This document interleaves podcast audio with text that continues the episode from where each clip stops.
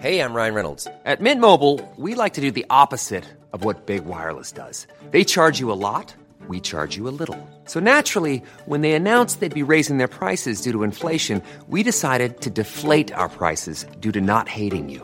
That's right. We're cutting the price of Mint Unlimited from $30 a month to just $15 a month. Give it a try at mintmobile.com slash switch. $45 upfront for three months plus taxes and fees. Promo rate for new customers for limited time. Unlimited more than 40 gigabytes per month. Slows. Full terms at mintmobile.com. Many of us have those stubborn pounds that seem impossible to lose, no matter how good we eat or how hard we work out. My solution is PlushCare.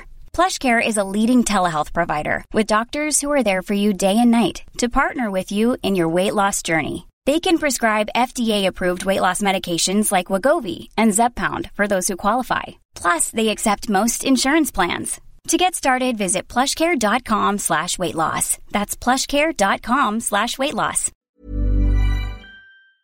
Hi, I'm John McEnroe. I'm Bjorn Borg. This is Martina Navratilova. I'm Mats Wilander. I'm Stan Wawrinka. I'm Lleyton Hewitt. I'm Andy Murray. And you're listening to the Tennis Podcast.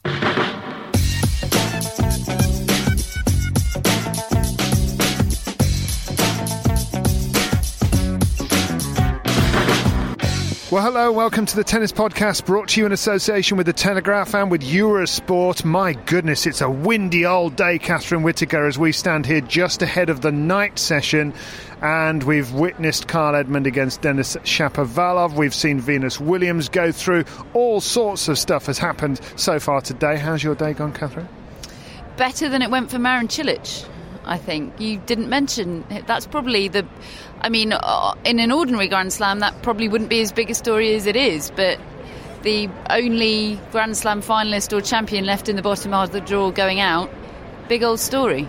It is a big old story. Quite quite a surprise. I mean one or two people suggesting that uh, certainly Mark Petchey felt that Diego Schwartzman would win. Uh, uh, that's what I heard after the match. But um, Marin Cilic, on paper, former champion, that leaves a huge gap now in the bottom half of the draw because, I mean, we already knew it was pretty open, but there is not one player who has reached a Grand Slam final in the bottom half of the men's singles. And if you w- wonder what that huge opportunity and the pressure of that opportunity does to people, just look at the fact that Sam Querrey, the only man in that bottom half of the draw that, that's been, well, no, yeah, Dominic Thiem's top half, isn't he? The only man in that bottom half of the draw that's been in a Grand Slam semi final.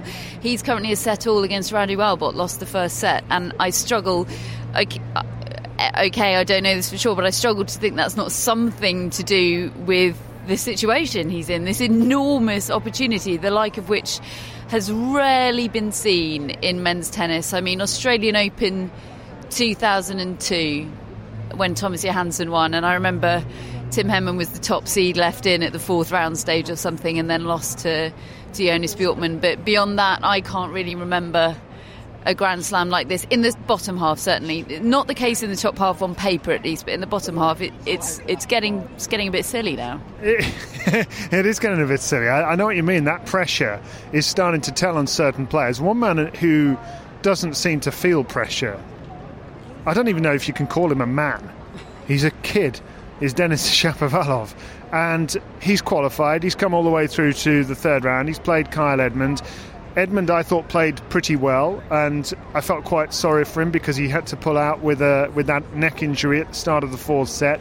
And the writing was on the wall halfway through that third set when he first started to feel the twinge. But he was going hammer and tongue at it with him, wasn't he? But I still felt in that third set that it was starting to turn Denis's way, to be honest, because he's just got such a complete game. Yeah, I still feel like it's a match or a portion of a match that we can analyse because it was kind of something that went for Kyle Edmund rather than an injury he, he came on to the court with that, that grew worse. It, it was something that, that went while he was serving in the uh, the game prior to him calling the trainer on the court. So we can analyse what was happening before that. I thought Kyle played really well, and there are the um, the cliched positives for him to take from that match and, and, the whole experience. But I agree with you. Shapovalov was figuring it out and settling down and getting the better of it. And I do think, injury or no injury, he probably. Uh, as much as much as you can say anything confidently about this tournament, he probably would have come through. And I think from a Shapovalov perspective, that's a really encouraging sign. That's something he hasn't had to do in this tournament. The fact that he it wasn't all going his own way. He wasn't just striding out there and everyone marvelling again at how amazing he is and just how serenely he responds to every situation. He he didn't in that first set. He was struggling a bit with timing. I think he was struggling a bit with the light at, at, at, the right on the right side of the court as you look at it from the umpire's chair. The the fact that the ball goes in and out of bright bright sunshine into dark dark dark shade. Um, but he figured it out and he didn't panic and he settled down. And if he's gonna I'll just say go deep in this tournament at this stage. Uh, he's to need to be able to do that. He's not to do it in all straight sets romps like he did against Tsonga. So the signs are good for him. What, what I find particularly impressive, and there's many things to find impressive, and it was interesting watching Kyle try to unload on his forehand and the various parts of Shapovalov's game dealing with that power. The the backhand, which is struck so sweetly. The forehand, which is a weapon all of its own, really, and I don't think it probably gets quite the headlines that it deserves. I think it will end up getting them because it's a destructive shot. But the biggest thing for me is the way he competes every single point. He doesn't check out of matches, he doesn't go walkabout for 20 minutes. He keeps on trying, and you know, it, I mean, look, you, you were quite scathing about me when I suggested there were similarities between him and Lleyton Hewitt. I stand by it. He looks like him. He gives me the same feel in terms of his body language. Um, and, and I mean, look, the ferociousness of, of Lleyton Hewitt's attitude to every single point. Maybe that's that's a step too far at this stage, but but he is a real fighter. It's interesting though that he told us after his win over Tsonga on the on-court interview that that jitteriness at the change of ends, which for me is reminiscent. That aspect of him is reminiscent of Hewitt. That sort of legs always jiggling and or just cannot sit still. He's manufactured that. It's a confection that his mum told him to do because she said that he, he was suffering too many lulls in concentration um, after the sit down. So she said, just keep your energy up throughout the sit down. Keep keep keep the buzz alive. So he's confected that, which I find very interesting. His mum, incidentally, who, who's his main coach, she's not here because she's got another job as a coach at, at a club back in. Uh, back in Canada, and uh, he very sweetly said after the match that yeah, that's you know that that job's also really important to her, and it's a very important time of year, and he doesn't. I'm sure she'll be here for his next. I mean, his dad's on holiday in Greece. Awesome. he's, he's, he's, a he's a child with that. He's he's a an unchaperoned child. I better not stick him on another night session because I'm quite I'm not even sure that's legal. Anyway, uh, Denis Shapovalov. The other thing is to just mention about the guy is that he is really starting to capture the imagination around here. Not only is he getting the Arthur Ashe Stadium billing, he is getting a lot of media interest. We're now at the stage where our good friend Nicola Arzani from the ATPU, who works out all the timings for the players' interviews and gets them where they need to be, he was he was texting me today uh, saying for your interview, and it wasn't actually me who did it, it was, it was a colleague of mine, for, for the BBC interview, could you do it while walking to the ESPN interview? Because that's how many you got to do. So, I mean, look, I, we totally understand that that's what it's like, and we, we fit in as best we can. And, and But that's, that's how it is. There's a block of time, and if he's going to be able to at least recover for the next match and do all the things he needs to do, you've got to, you've got to try and slot all of these interviews in. He does them with really good grace, does uh, Denis Shapovalov, from what I've seen so far. He is only 18. Hope that continues. But, well, he rolls on. Tell you what, though, Pablo Carreno Busta in the next round, that's tough. It is tough because he's he's so so solid. He's the sort of guy that can find out and experience. I, I, I still pick Shapovalov. I, I mean, I picked him for the quarterfinal before the tournament, so I can't duck out now that everyone else has realised how good he is. So you slightly don't like the fact that everybody's just jumping yeah. on the bandwagon, don't you? Um, so yeah, I'm, I, I, think it'll be a tough test, a tough test, but I've I've got to stick with it now, haven't I? This, honestly, you, if you could see her face right now, how pleased with herself she is. I'm, I'm pleased with the situation. He I, I haven't felt this way about uh, tennis, but he makes me feel like a kid discovering tennis again for the first time. There's just something so new and exciting about. It. I can't really. It's difficult to describe. I just want to watch him play tennis. And there was a, a Eurosport did a a Hymo um, uh, sort of graphic of his backhand just because Annabel was wanting to demonstrate the follow through on that backhand. And, and, I agree with you that it's the flashier shot, but the forehand is actually probably even better. But in terms of aesthetic grace, that backhand, so the follow through, he, he not only opens the. His arms go back, they almost touch, his hands almost touch behind his back. I mean, it, I'll shut up now, but he's really good. just just watch the the Hymo or whatever one of those is. I've no no idea. It's, it's slower and more um, high res than slow mo. It's it's an it's a great it's an upgrade on slow mo. TV talk. Don't understand it. I'm a radio bloke. Anyway, uh, so that happened. Denis Shapovalov is very much through. Um, we await to see what happens with John Isner and Sam Querrey. On the women's side of the draw, Venus Williams was comfortable today. Straight sets winner over Maria Sakkari talking about being comfortable. Garbiñe Muguruza. Somebody didn't send her the memo that uh, this is the tournament of upsets, did they? She's she's she's not having any of it, is she? I mean, she looks better and better with every round. She's she's ominous to me, really, really ominous. It's quite often you get these. Um, draw, obviously not in the men's, but these draws where everyone falls away and there's just one person at, at, the pinnacle that's that's watching it all happen, and it kind of feels like she's that one at the moment. But there are there are others. Venus has looked great. Kvitova looked great.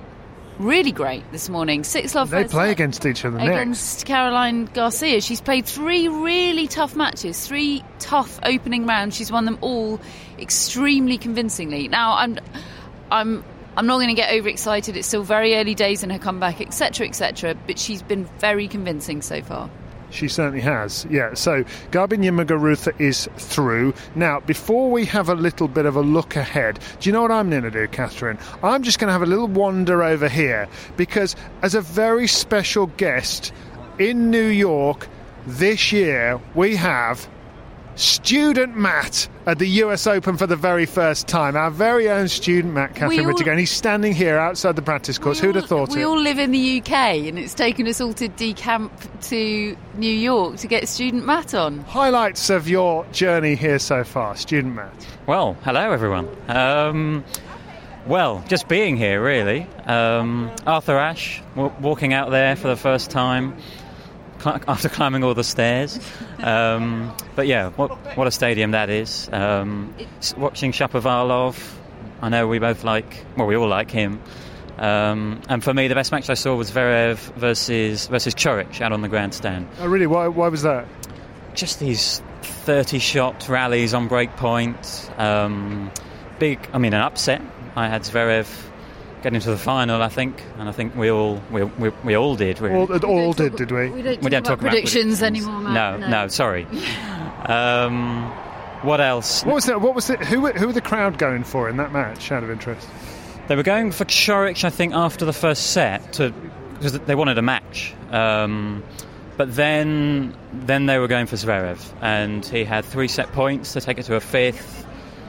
Messed it up with a really long rally and yeah, I mean, they were really rooting for him. Really good atmosphere on, on the night session, and it's everything the US Open was about, really. I could hear the roars from that match on the grandstand court over on the temporary Louis Armstrong court where Kyle Edmund was playing Steve Johnson, which is, I mean, there's probably, a, I mean, I'm exaggerating slightly, but not that much. There's probably about a mile in between those two courts. They are at the two opposite ends um, of uh, the, the, the tennis centre here, and I was I, I, was delighted to be watching Carl. Don't get me wrong, but hearing those roars, I was envious, and I could see on Twitter that you, you were there, Matt, and I was I was a bit envious. Yeah, student Matt has been here, everybody, wearing his tennis podcast T-shirt. That is how dedicated we're talking uh, about his uh, his dedication to the cause. Uh, that's it for you, though, isn't it? Now uh, you've got to go home to, to reality. I do, yes. Got to yeah, got to watch it on the TV, listen, what, you know, which what, is great. Listen to the radio is what you were going to say there. What channel would that be on, Matt? Eurosport. And listening, and meanwhile, with an earphone in too.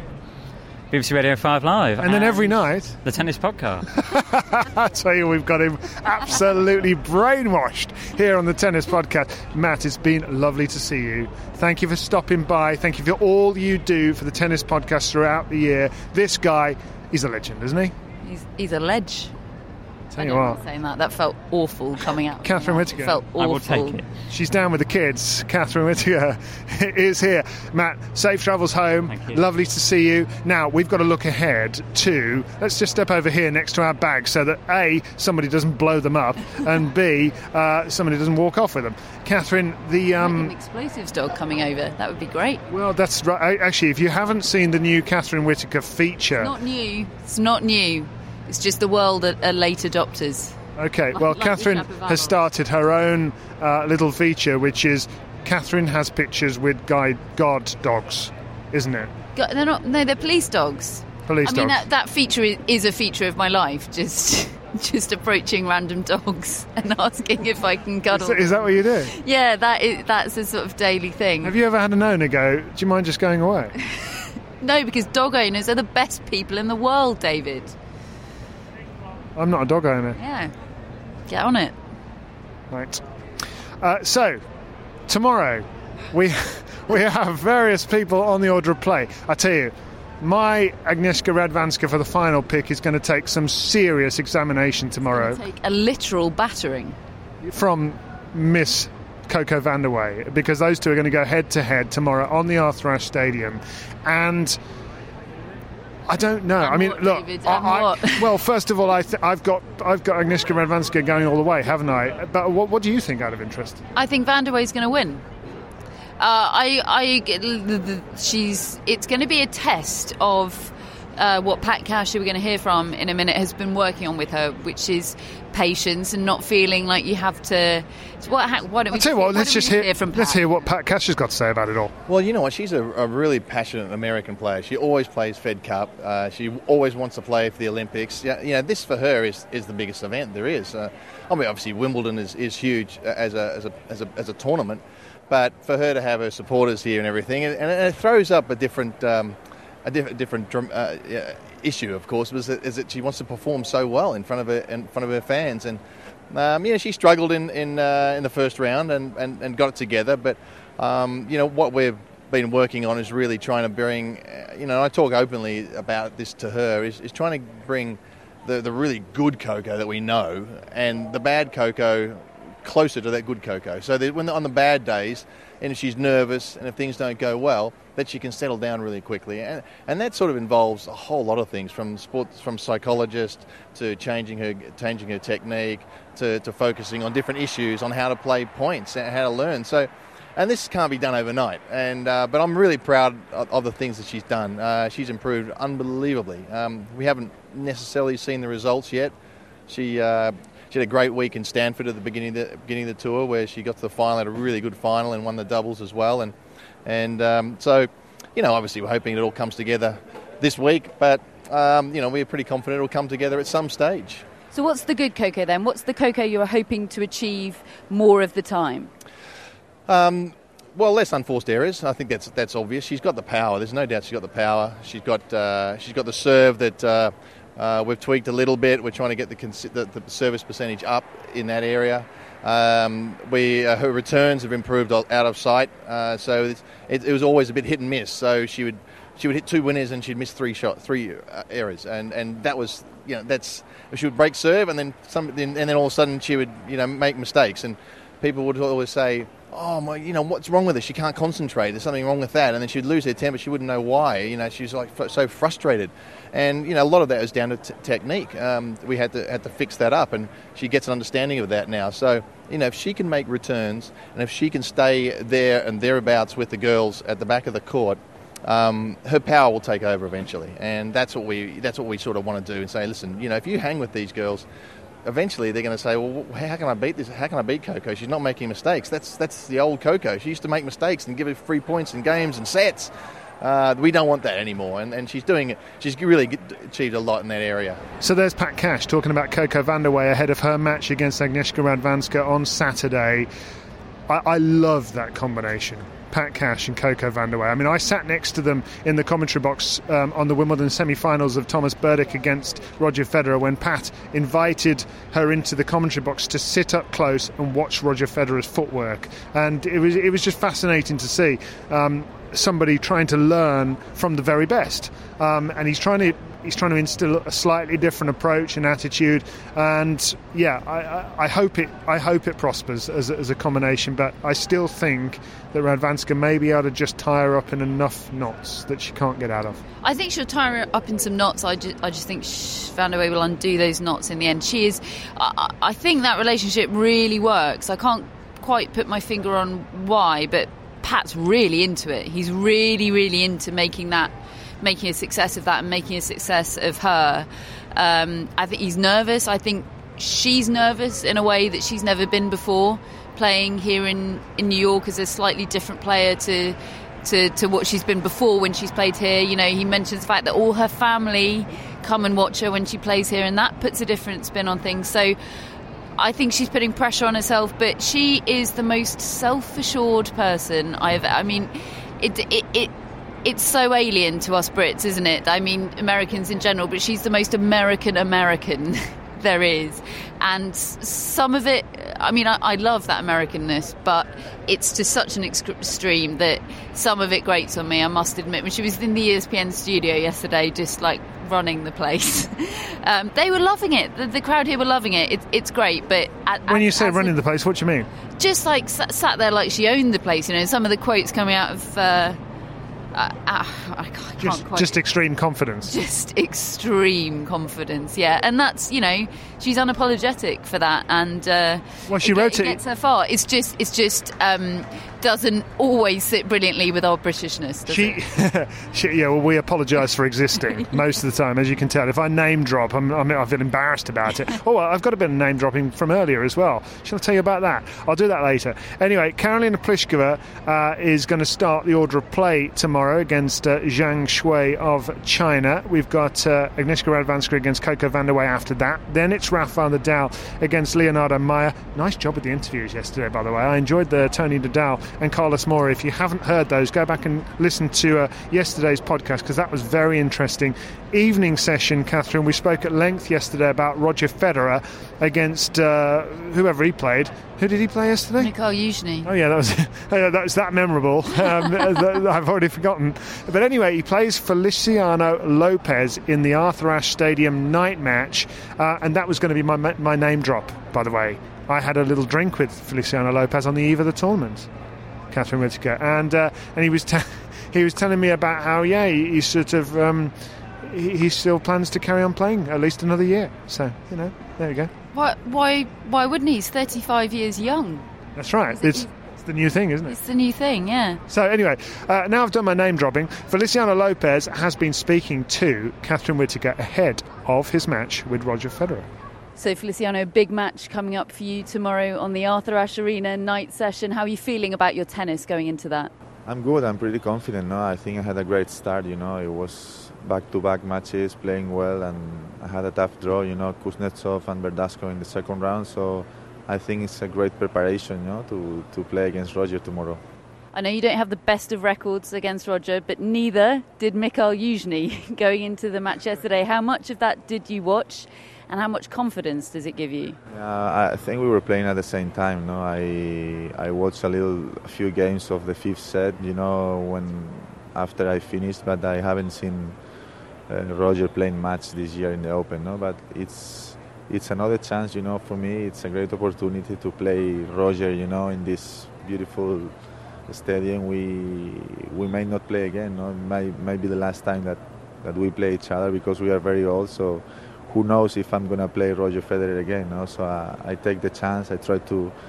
I will try to do my best tomorrow, no? and let's see what happens. It's funny, you know, I spoke to Tony Nadal and Carlos Moya the other day and asked them both the same question about whether they wanted Rafa to face Roger here. Carlos said absolutely yes. Playing Roger Federer on the Arthur Ashe Stadium is the best occasion in tennis. And Tony said absolutely not. That's a nightmare. How do you feel about it? Because at 35, you, you never know how many chances there are going to be. Uh, to, be, to be honest, it's difficult because yesterday when I when I when I finished my match, I was I was in the locker room watching a few the last two three games of the match, and and I wanted to play Roger, but on the other way, you know, just just to just to be you know and try to advance in the draw. You don't want to play Roger Federer because he's probably the, the best player in the game right now.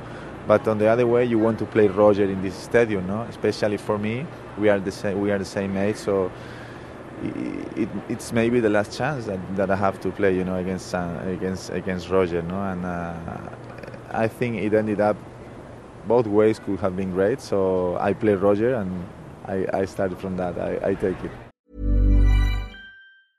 Mother's Day is around the corner. Find the perfect gift for the mom in your life with a stunning piece of jewelry from Blue Nile. From timeless pearls to dazzling gemstones, Blue Nile has something she'll adore. Need it fast? Most items can ship overnight. Plus, enjoy guaranteed free shipping and returns. Don't miss our special Mother's Day deals. Save big on the season's most beautiful trends. For a limited time, get up to 50% off by going to BlueNile.com. That's BlueNile.com.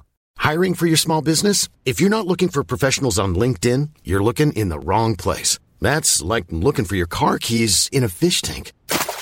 LinkedIn helps you hire professionals you can't find anywhere else, even those who aren't actively searching for a new job but might be open to the perfect role. In a given month, over 70% of LinkedIn users don't even visit other leading job sites. So start looking in the right place. With LinkedIn, you can hire professionals like a professional. Post your free job on linkedin.com slash people today. Hello, Tennis Podcast listeners. David here. Now, you might know that I love a bit of cooking, and I think I'm quite good at it. But if I'm honest, even I get fed up trying to work out what to do every night. That's where Home Chef comes in. Being able to put together a delicious meal without the long prep and the cook times, well, that's pretty cool. Home Chef provides fresh ingredients and chef designed recipes conveniently delivered to your doorstep to simplify your cooking experience. They have over 30 options a week and serve a variety of dietary needs, so you don't have to worry about what to make ahead of time. Not only is it convenient, but it's economical too. Home Chef customers save an average of $86 per month on groceries. Now, for a limited time, Home Chef is offering Tennis Podcast listeners 18 free meals plus free dessert for life, and of course, free shipping on your very first box. Go to homechef.com slash tennis. That's homechef.com slash tennis for 18 free meals and free dessert for life. You heard it right. So, Feliciano Lopez with you, Catherine.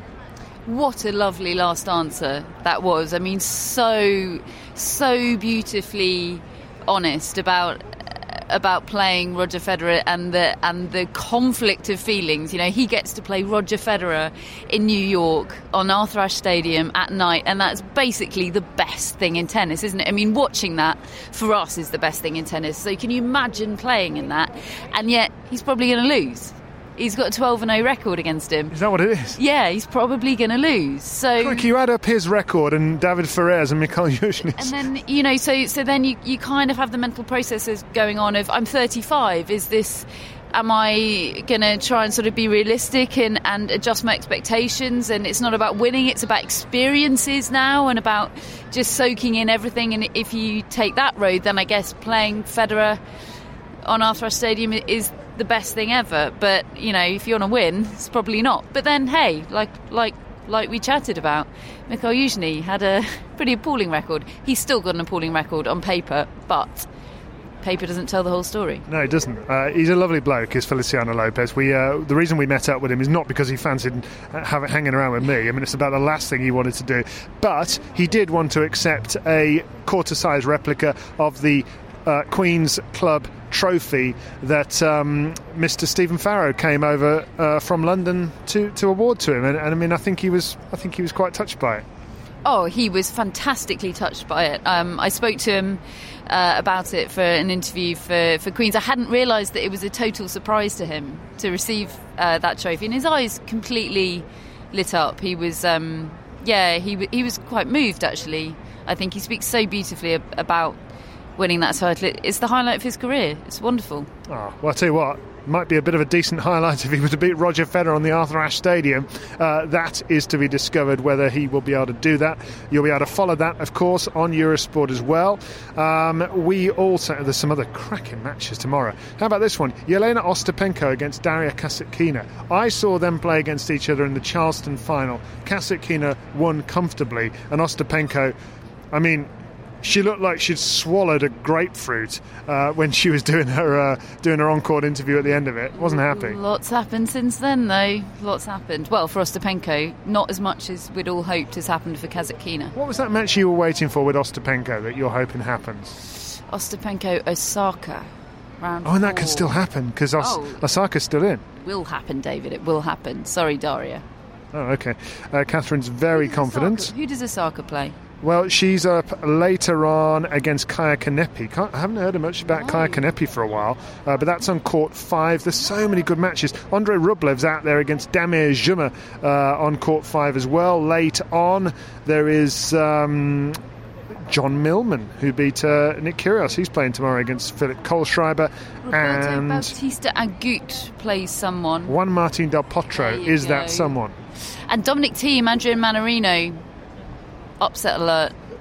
You always say this about poor old Dominic. You always think he's going to lose. Adrian Mannarino. No, I don't. I absolutely. I'm. No. I mean, predicting an upset is not exactly a bold thing to do this week. Uh, and Adrian Mannarino is really tricky, and he's the sort of tricky that can trouble Dominic Thiem. I- I'm going Thiem. Thiem, you and I both know, Dev. I hope I'm wrong, but you and I both know that Thiem is exactly the sort of person that is going to do a Tim Henman and waste the opportunity of this gloriously open draw. Oh, can't bel Tim is listening now, and he's got his. He- I mean, he's going to be on the phone any second. Round of 16, top seed left in, lose to Jonas Bjorkman. Yeah, but that's a lot. That oh, come on! He, Tim Henman got to the semi-finals of the U.S. Open, fi- semi-finals of the French saying- Open. You saying that wasn't a huge opportunity? Yeah, it was. A, it was a huge opportunity. He knows it. It was gaping. Yeah, it was so hold on. What, why Tim is it, Henman ain't losing any sleep at night. why is Dominic Thiem's um, draw so open though? I mean, he's not in the bottom half of the draw, is he? No, but he, I I mean, the the bottom half of the draw is only relatively extraordinarily open. The top half's still, I mean, it's still all looking great. I know Federer and Nadal are in it, but we've all seen their matches so far. You know that they're beatable. They are absolutely beatable unless they up their game. Are, they- are we going to get the semi? Do you think? Are we going to get the semi? Or is it going to be John Millman against um, someone else? Bautista Agut. Uh, Agut, isn't it? Uh, I'm saying yes. are we going to get that semi? I would just say yes at this stage, but goodness me, that's a risky yes. Catherine Whitaker can't wait. Uh, neither can I. It's Saturday tomorrow as we come from you now. Uh, night session tonight. We'll we'll play it by ear and see if there's anything really exciting happens that we need to tell you about. If not, go and have a look at the results somewhere, um, and you'll find out what went on. If you, if we haven't if we if there's no more after I finish speaking right now, that's why. All right, nothing nothing dramatic has happened. Uh, really, I do need an early night's sleep because I've had a bit of one of those Kyle Edmund back injuries. So you know, don't all be sympathetic at once, but you know. It's been kind of that kind of couple of days. Catherine, go and uh, go and rest They're up. sympathy pains. They're sympathy pains with David Law. That's what happened to him today. That's right. So we have been the Tennis Podcast, brought to you in association with the Telegraph and with Eurosport. Thank you for listening. Do review us on iTunes and on our Facebook page. Check out our Instagram. Go and buy a T-shirt. I saw one of our listeners posting on Twitter a picture of himself wearing his Tennis Podcast T-shirt in the Arthur Ashe Stadium. How cool was that? I think it was Steve. Well done, Steve. If anyone can come to the US Open wearing a tennis podcast t-shirt, t-shirt and have their photo taken with a police dog, you will be my hero. What more incentive do you need? Thank you for your company. We'll speak to you soon.